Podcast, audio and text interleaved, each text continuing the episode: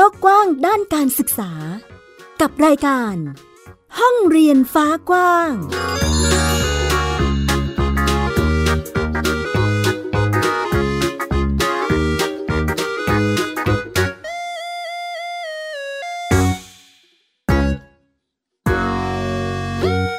สวัสดีค่ะ ต้อนรับคุณผู้ฟังทุกท่านเข้าสู่รายการห้องเรียนฟ้ากว้าง วันนี้อยู่กับแม่หญิงสกาวรัฐวงมั่นกิจการนะคะ ที่ www.thaipbspodcast.com ค่ะ พูดคุยกันในประเด็นการจัดการศึกษาในปัจจุบันนี้ค่ะ ค่อนข้างมีความหลากหลาย และสามารถที่จะเลือกสรรให้เป็นไปตามแนวทางหรือว่าความถนัดความสนใจของผู้เรียนได้นะคะ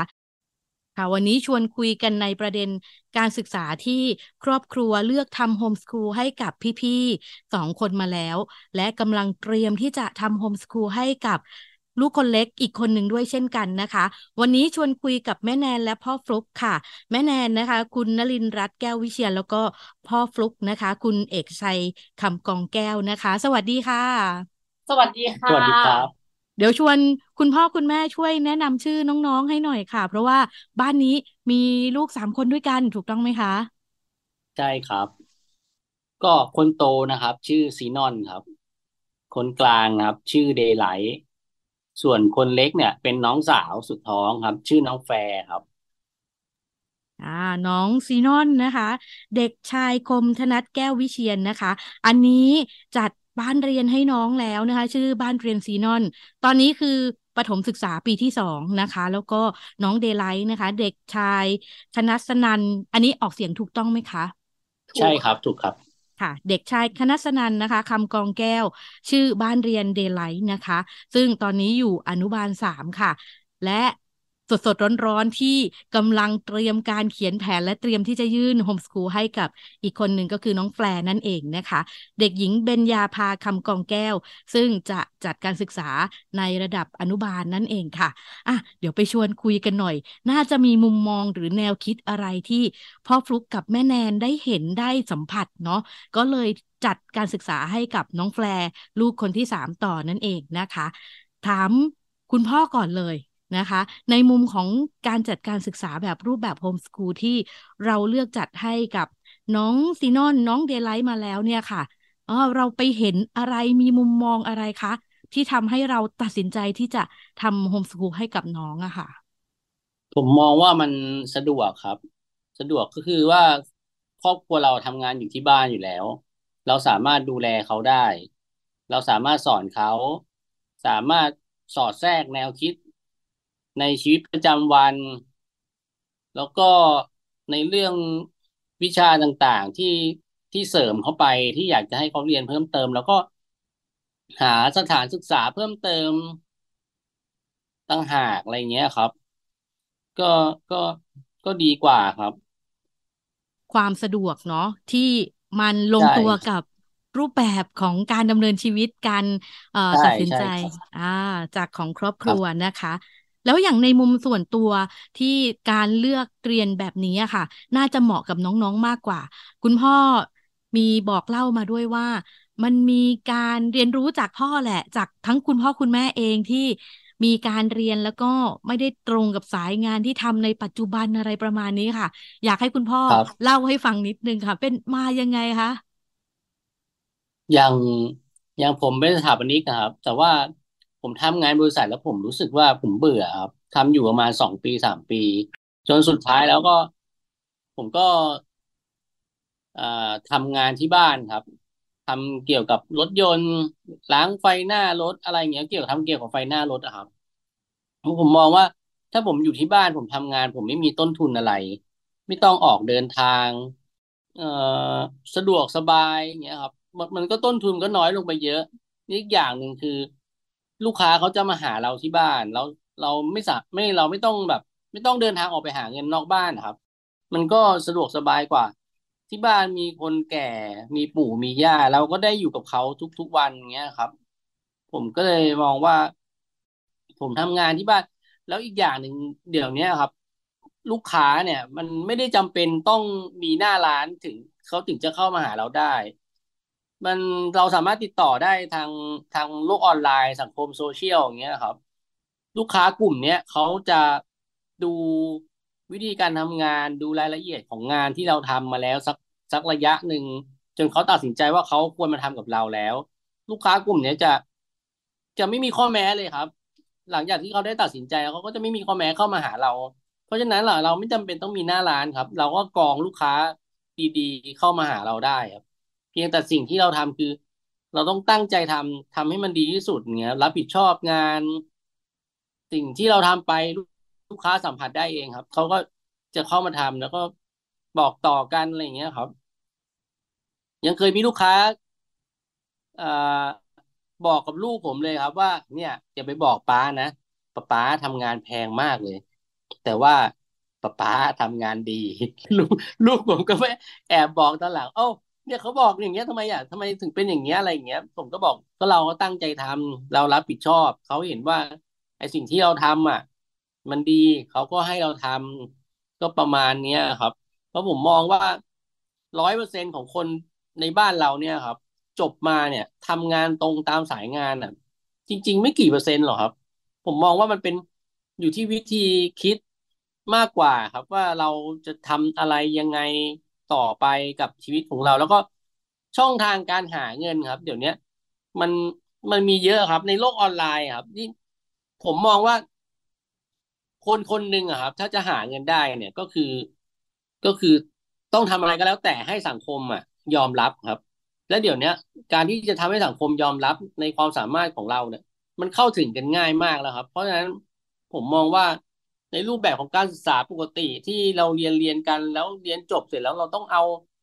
ใบประกาศไปเดินสมัครหางานสมัครงานทำในที่ต่าง ๆเนี้ยผมมองว่ามันแค่เราไปเรียนทุก ๆ วันนะมันก็น่าเบื่อพอแล้วครับแล้วเราจบมาเราก็ต้องเดินทางไปทำงานอีกลักษณะชีวิตมันก็เหมือนตอนเรียนครับ มันก็ผมมองว่ามันไม่ค่อยอิสระเท่าไหร่ครับ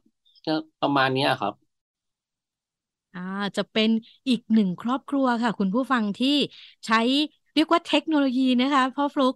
ในการทำกิจกรรมต่างๆ ทั้งอาชีพการงานค่ะ รวมถึงกิจกรรมการเรียนรู้ของลูกๆนะคะ ผ่านบนช่องทางออนไลน์ก็ได้เช่นกันนะคะ ซึ่งวันนี้ครับได้ฟังพ่อฟลุกบอกเล่าคือเห็นแล้วว่ามันมีการปรับใช้เอ่อเทคโนโลยีโลกออนไลน์ทั้งหลายให้เป็นประโยชน์ในการ ดำเนินชีวิตในยุคปัจจุบันของเราได้นะคะ ซึ่งมันต้องก้าวไปในอนาคตอาจจะมีอะไรที่มันกว้างกว่านี้ก็เดี๋ยวปรับตัวปรับใช้กันไปนั่นเองนะคะ ครับอ่าในมุมของแนวคิดที่เราอยากมาทำโฮมสคูลตอนนั้นตัดสินใจ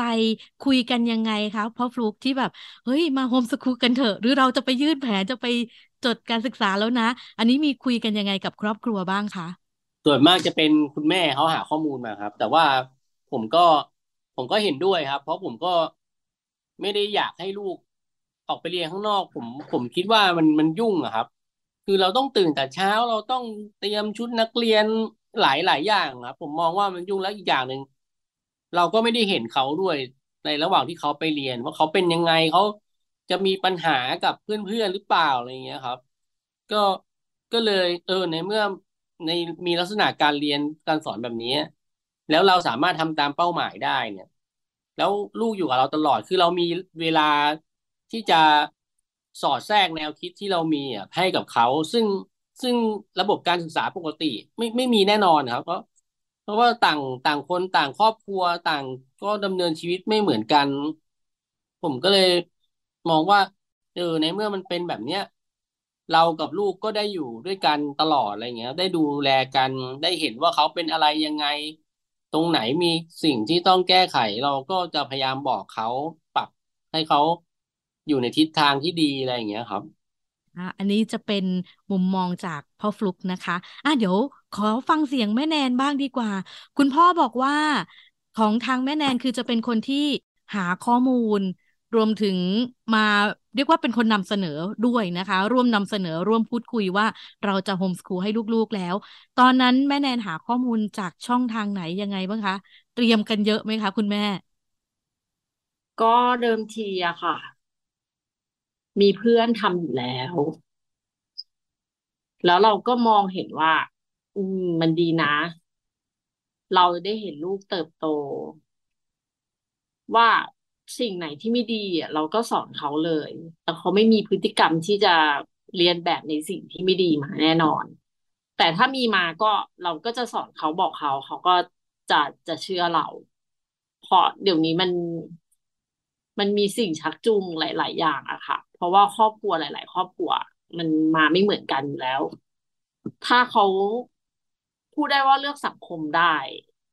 เพื่อนที่ดีเราก็เลือกคบ แต่เราก็จะสอนให้ลูกแบ่งปันเสมอ อันไหนสิ่งสิ่งที่ไม่ดีอย่างเงี้ย เราก็จะบอก ห้ามดูถูกคนต้องแบ่งปันช่วยเหลือคนอื่น เราก็จะมีเพื่อนที่ดี เราก็จะบอกบอกประจำถ้าเขามีปัญหากับเพื่อนใหม่อะค่ะ เราก็จะคอยบอกเขาว่า มันก็ต้องเป็นอย่างนี้แหละ เดี๋ยวเราก็ต้องเจอเดี๋ยวเราจะแก้แก้ไขปัญหายังไง ประมาณเนี้ยค่ะ ส่วนเรื่องการเขียนแผนก็ปรึกษาเพื่อน แล้วก็ในเรื่องการที่ให้ตรวจสอบก็คือจะส่งต่อแม่หญิงอีกทีหนึ่งต้องขอบคุณมาก ๆ เลยนะคะ ยินดีค่ะ อะมาต่อในส่วนของเรื่องของการตัดสินใจ คือตั้งแต่การเรียนรู้ของบ้านเรียนน้องซีนอนนะคะ เรียกว่าบ้านเรียนซีนอนเนาะอันเนี้ยมีความกังวลบ้างไหมคะ แม่แนน อ่าถามคุณพ่อร่วมด้วยเลย มีความกังวลหรือว่า เอ๊ะ อะไรกับแนวทางโฮมสคูลบ้างไหมคะ ไม่นะคะ ไม่เลยครับ ไม่ได้กังวลเลยครับเพราะว่าได้เห็นความที่เขาแบบชอบอะไรและไม่ชอบอะไร แล้วเราจะส่งเสริมเขาไปทางไหน คือมันมีความชัดเจนที่เราเห็นตัวเขาชัดเจนเลยอะไรเงี้ยค่ะ อย่างซีนอนเนี่ยจะชอบปั่นจักรยาน ในมุมมองเราก็ว่าถ้าเกิดเขาชอบอะเราก็จะสนับสนุนเขาไปทางการแข่งขัน หรือถ้าเขาเรียนต่อไปเรื่อยๆแล้วเขาอยากมีเพื่อนอยากกลับเข้าไปเรียน เราก็พร้อมที่จะให้เข้าไปเรียน และเขาก็มีจะมีกีฬาติดตัวไป อาจจะเป็นแบบ เป็นโคต้าของเขาความพิเศษของเขาหรืออะไรอย่างเงี้ยค่ะ แล้วเขาชอบอะไรก็ถ้าเขาจับทางได้ก่อนก็คือ อาจจะส่งเสริม อาจจะยังไม่ได้เข้าเรียน แต่ส่วนเรื่องของเดย์ไลท์อะค่ะ จะชัดเจนคือเขา จะเป็นตัวของเขาเองมาก จะชอบพับกระดาษ จะชอบวาดรูป จะชอบประดิษฐ์ทุกทุกอย่างในรอบในรอบตัวของเขาอะจะหยิบอันนู้นอันนี้มาทำโดยที่แบบไม่หยุดเลย ส่วนคนเล็กก็ยังยังไม่ชัดเจนค่ะ ยังมองไม่ชัดเจนเพราะว่าเขายังยังเล็กอยู่อะไรอย่างเงี้ยก็คือถ้าเดย์ไลท์จะชอบไปทางไหนก็เดี๋ยวค่อยส่งเสริมไปอีกทีหนึ่ง จากในมุมที่แม่แนนบอกเล่ามา เราจะเห็นความเป็นตัวตนของลูกๆทั้งสามคนทีเดียว โดยเฉพาะพี่ชายสองคนถูกไหมคะอ่าพี่ชายสองคนแล้วก็คนเล็กนี่คือผู้หญิงเลย น้องสาวด้วย มีมุมมองจากที่คุณพ่อคุณแม่เห็นในตัวน้องของทั้งสามคนนะคะ เออเราจะมีแนวทางในการจัดกระบวนการเรียนรู้ให้กับน้องๆยังไงคะ ก็ก็เป็นไปตามช่วงอายุของเขาแล้วแล้วลักษณะการตอบรับในสิ่งที่ที่จะจะเรียนรู้ได้ตามวัยครับ อย่างอย่างเราให้เขาเรียนภาษาอังกฤษอะไรอย่างเงี้ยครับ ก็ก็จะดูว่าอะอย่างคนโตเนี่ยเขามีความตั้งใจในระดับหนึ่งแล้วครับ ก็ก็เราแต่เราเอาไปให้เรียนหมดเลยนะครับสามคน แต่คนโตอะคือด้วยด้วยด้วย ด้วยวัยของเขาเขามีความตั้งใจในระดับหนึ่งแล้ว ส่วนเดย์ไลท์ก็ก็เหมือนกันครับ ก็ก็ก็สอนได้นะครับ ตามตามตามวัยของเขาแต่พอสามคนพี่น้องเขาเรียนด้วยกันก็ต่างคนต่างก็เรียนเหมือนกันเนี่ยเขาก็เขาก็จะเป็นไปในทางปฏิบัติเดียวกันนะครับ ก็ไม่ได้ต่อต้านแล้วก็แล้วก็ชอบ แล้วก็สถานสถานที่เรียนที่เราให้เขาเรียนครับ ก็ ก็มีการสอนที่ดีครับ มีการเล่นดนตรี มีการชวนเด็กทำกิจกรรมอะไรตลอดทั้งวัน ให้ทานผลไม้ ให้ทานอาหารแบบตรงเวลา ให้ทานเยอะกว่าปกติ เพราะว่าแบบปกติเด็กจะเล่นกันครับ แต่ว่าไม่ค่อยทานแล้วเนี่ย ถ้าเบื่อไปบ้านเนี้ยคือต้องกินให้หมดนะอะไรอย่างเงี้ยเขาก็จะกินหมด แล้วกลับมาก็ทีนี้ก็เรื่องการกินเขาก็จะเปลี่ยนพฤติกรรมแล้วเขาก็จะกินได้เยอะขึ้น ครับแล้วก็ประมาณเนี้ยครับ คือตามตามตามวัยของเขาอะครับ แล้วก็แล้วเรื่องไหนที่เราต้องการให้เขาเรียนรู้เราก็จะเสริมให้เขาไปอะครับอ่าจากมุมนี้ค่ะ คุณพ่อ ในส่วนของการทำกิจกรรมคือเด็กๆก็จะไปด้วยกันใช่ไหมคะ มีเคยมีใช่ปัญคหารับหรือมีจังหวะที่แบบมีทะเลาะหรือมี คุยกันแบบไม่ค่อยเข้าใจกันไหมคะ ระหว่างสามพี่น้องเออจัดการยังไงกันบ้างโอ้ทุกวันค่ะเรื่องนี้ อยากไปปั่นจักรยานเนี่ยครับก็คนพี่สองคนก็ก็ปั่นได้แล้ว อย่างไปปั่นในสนาม เอ่อบินสุวรรณภูมิสนามบินสุวรรณภูมิอะครับ สนามสุขเจริญผล เออ สนามมงคลกิจ ก็ พี่สองคนปั่นได้แล้ว ก็จะพยายามบอกเขาว่าให้เขาดูน้องด้วย ให้เขาพยายามดูน้องด้วยนะ น้องยังขับไม่ได้ แต่ก็ไม่ค่อยได้ดูหรอกครับ ไปแล้วครับ ทิ้ง ทิ้งน้อง ก็คงจะเป็นวัยของเขาเขาสนุกอะเขาก็อยากจะสนุกของเขาอะไรอย่างเงี้ยแต่ว่าแต่แต่ถ้าพอจะบอกเขาว่าให้ดูน้องด้วยดูน้องด้วยเขาก็จะดูแล้วว่าน้องอะอยู่ตรงไหนเล่นอยู่ตรงไหนอะไรอย่างเงี้ยครับ ส่วนมากแล้วไปเนี่ยก็จะแบบ อะแบ่งให้คนพี่เล่นสนามนี้กี่นาที แล้วก็เดี๋ยวพากันไปเล่นสนามของน้องอะไรอย่างเงี้ยครับ เพราะว่ามันดูแลง่ายกว่าครับก็จะเป็นไปด้วยด้วยวัยของเขาอะก็เขาคงยังไม่ได้มีความรับผิดชอบอะไรมากนะแต่ว่าพยายามบอกเขาตลอดว่า ให้เขาดูน้อง คอยดูรถให้น้องนะอะไรอย่างเงี้ยรถมาต้องบอกน้องนะ ก็จะทุกวันครับ บอกคอยบอกกันทุกวันอ่าเป็น พี่ก็ต้องช่วยดูแลน้องช่วยเหลือน้องด้วยนะประมาณนี้นะคะ แต่ยังอิงอยู่บนความสนุกสนานหรือว่าตามวัยของเด็กๆ นั่นเองเพใช่ราะว่าใช่ซีนอนครับซีนอนตอนนี้เจ็ดขวบถูกไหมคะ ครับเดลไลท์ก็ห้าขวบแล้วมาน้องน้อยนี่ก็คือสามขวบแหละปีนี้ก็จะยืนเอ่ออนุบาลนะคะ ในมุมของการเรียนรู้ค่ะ อันนี้เราแบ่งปันกันไปแล้ว รวมถึงกิจกรรมนะคะ ที่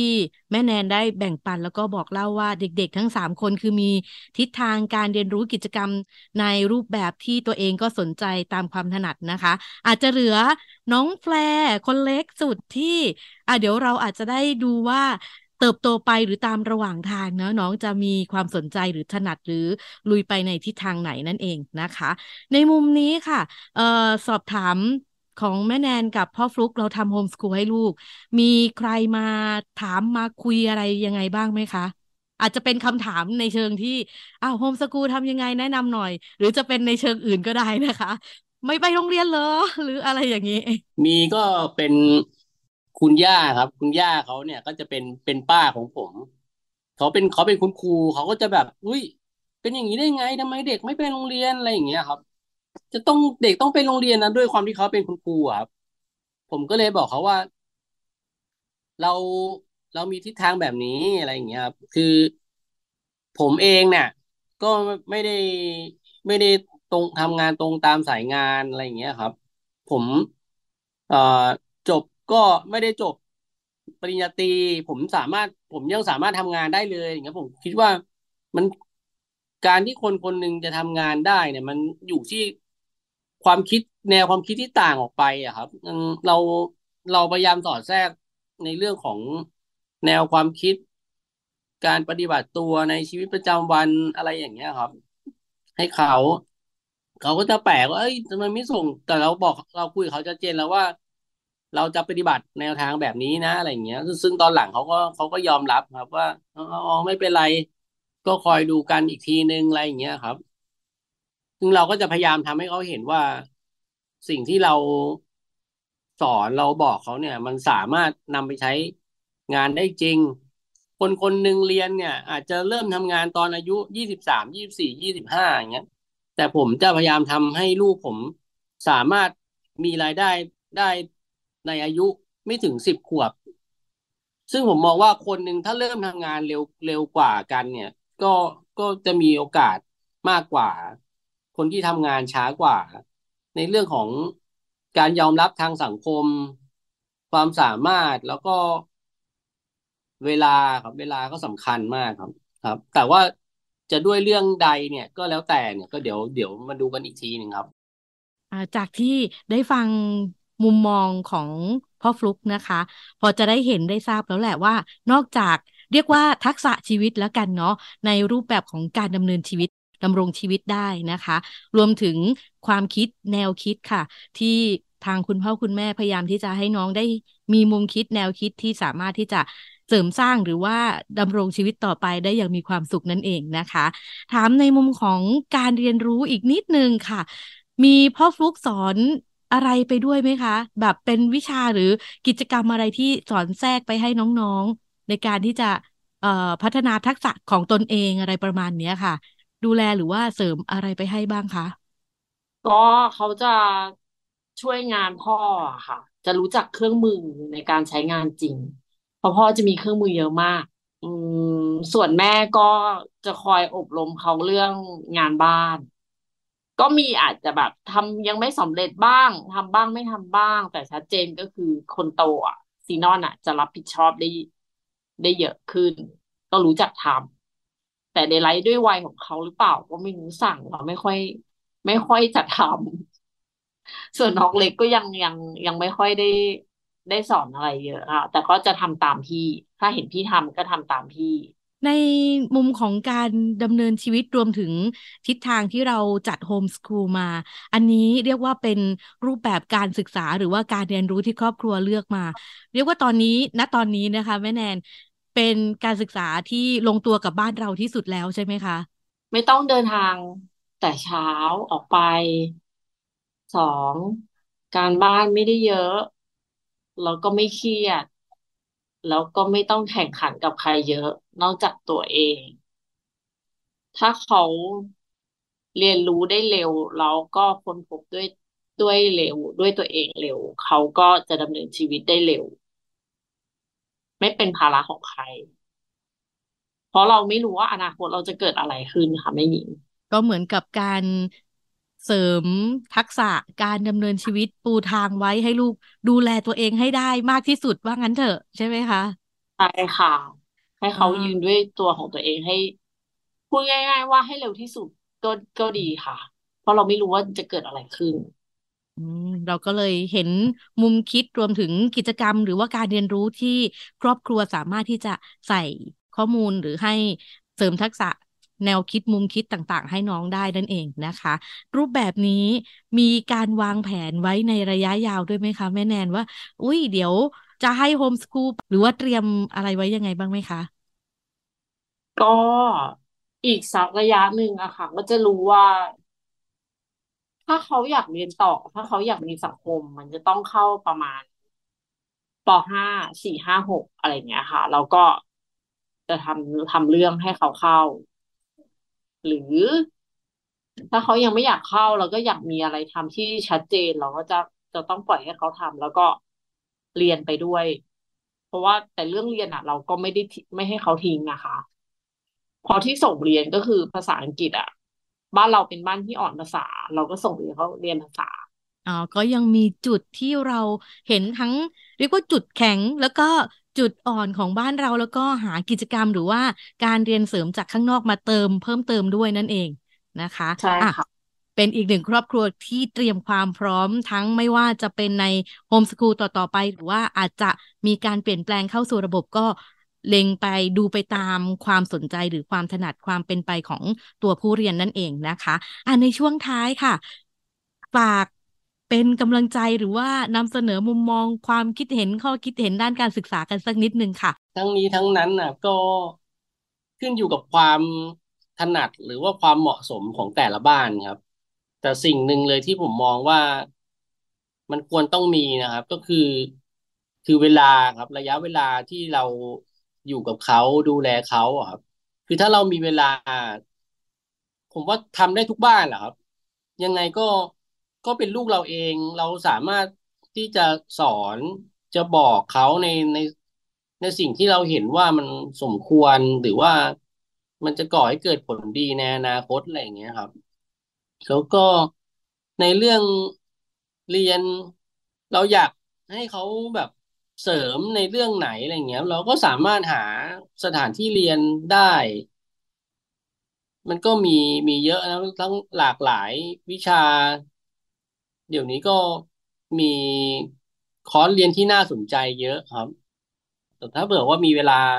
ดูเขาได้อยู่กับเขาตลอดเงี้ยไม่ไม่ใช่เรื่องยากเลยครับ ที่ที่จะที่จะทำโฮมสคูลครับ เป็นทั้งกำลังใจแล้วก็แนวคิดนะคะ คุณผู้ฟังที่บอกว่าการทำโฮมสคูลไม่ยากนะคะ และสามารถที่จะเลือกจัดการศึกษาในรูปแบบ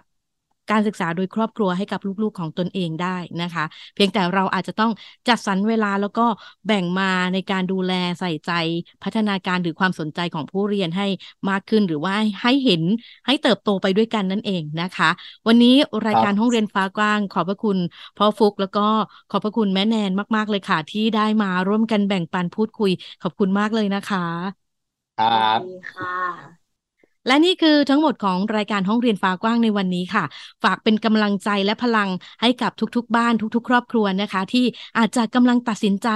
อยากจะมาทำโฮมสคูลหรือว่าสนใจในวิธีการศึกษาแบบนี้นะคะ เรียกว่าลองตัดสินใจลองเลือกลองศึกษา แล้วก็ลองลุยกันไปดูนะคะสำหรับวันนี้ขอบพระคุณทุกการรับฟังนะคะ กลับมาพบกับแม่หญิงแล้วรายการห้องเรียนฟ้ากว้างได้ใหม่ที่ www.thaipbspodcast.com นะคะ ห้องเรียนฟ้ากว้างการศึกษาที่ไม่มีวันสิ้นสุดค่ะ สวัสดีค่ะ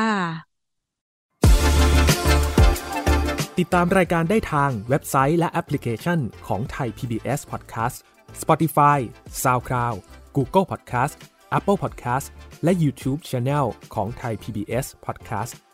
Thai PBS Podcast We the World We the Voice